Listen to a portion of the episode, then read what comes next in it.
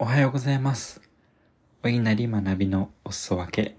第69回目の放送です。このポッドキャストは IT スタートアップの CCO エヴァンジェリストを務めたり、対人支援を行ったりしております。スタートアップ伝道師こと私、お稲荷が日々の学びや気づきをお裾分けする番組です。本日のテーマは、出会いを生む余白です。先日の放送回にてお話しした通り、今、お稲荷は、キャリアの転換点に立っております。もともと働いていた会社の稼働を少し減らすことが決まっておりまして、それに対してより魅力的な選択肢、お仕事、どんなものがあるかというものを探しております。まあ、まずは業務委託で入っていくっていうのも一つの選択肢ですし、あるいは本当にコミットしたいという会社が見つかった場合は、正社員という形で転職をすることさえも検討をしている状況でございます。そんな状況なので、まあ、いろいろ自分の考えをいろんな、あの、信頼のおける方々に壁打ちしたりということをしておるんですが、皆様共通して言っていただくアドバイスとしては、やはり焦らないことが特に気をつけた方がいいよということをおっしゃっていただいております。焦ったり、勢いで早く意思決定したりすると、どうしても盲目的になってしまって、まあ悪いところだったり、見落としてはいけないところに気づけなず、気づけず入ってしまって後悔することもあるというようなことをいろんな方に言われています。まあ先ほど申し上げた通り、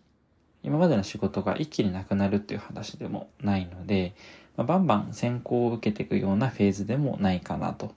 いうふうに捉えております。とはいえ視野、視座を、え視野を広げていきたいので、いろんな会社さんのお話を聞いたりってこともしていきたいとは思っているものの、あの、とはいえですね、まあ、いただいたスカウトだったりおお誘いいただいたものすべてに対して関心があるわけでもないかなと。その場合は、お互いのためにも、お互い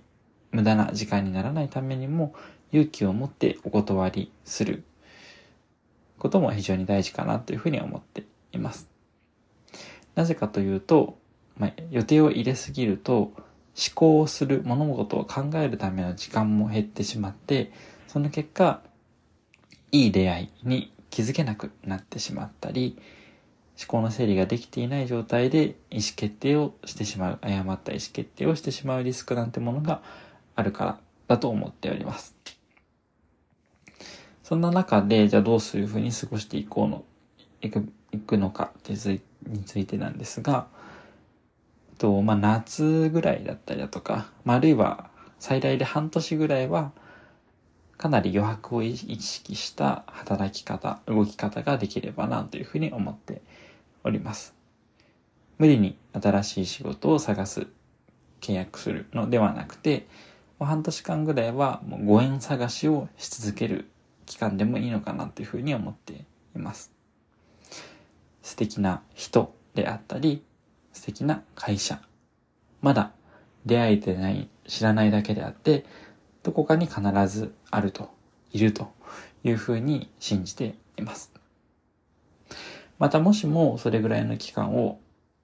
費やしても、なかなかそういった出会いがなければ、自分で作っていくという選択肢もあるかなというふうに思います。まあ、いわゆる起業とかそういうことですね。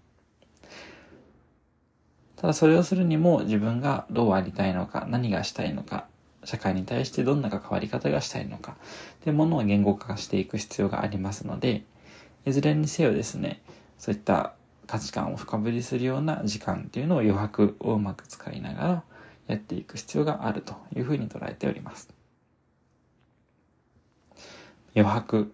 まあ、つまりは時間的な余裕が最良の選択を導くかなというふうに今は思っておりますので、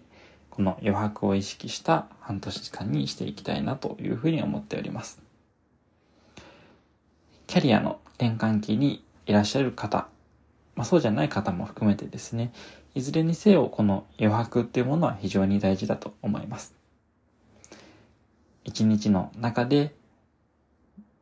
余白を意識的に作る、少し休憩の時間を入れてみたり、そういうことは皆様されていらっしゃいますでしょうか、まあ、なかなか一日の中で毎日取るっていうのは難しいかもしれないので、まあ、一週間に一度だったりでもいいかもしれません。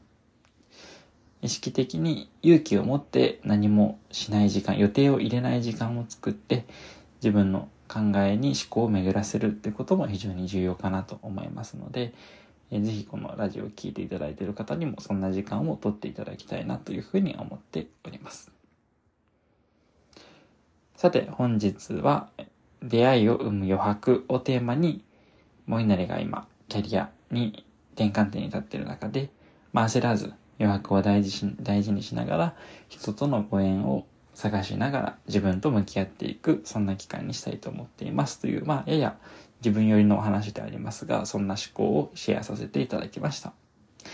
面白かったよという方は、フォロー、高評価、Twitter での拡散などご協力いただけますと大変喜びます。貴重なお時間をいただきましてありがとうございました。それではまた明日の朝お会いしましょう。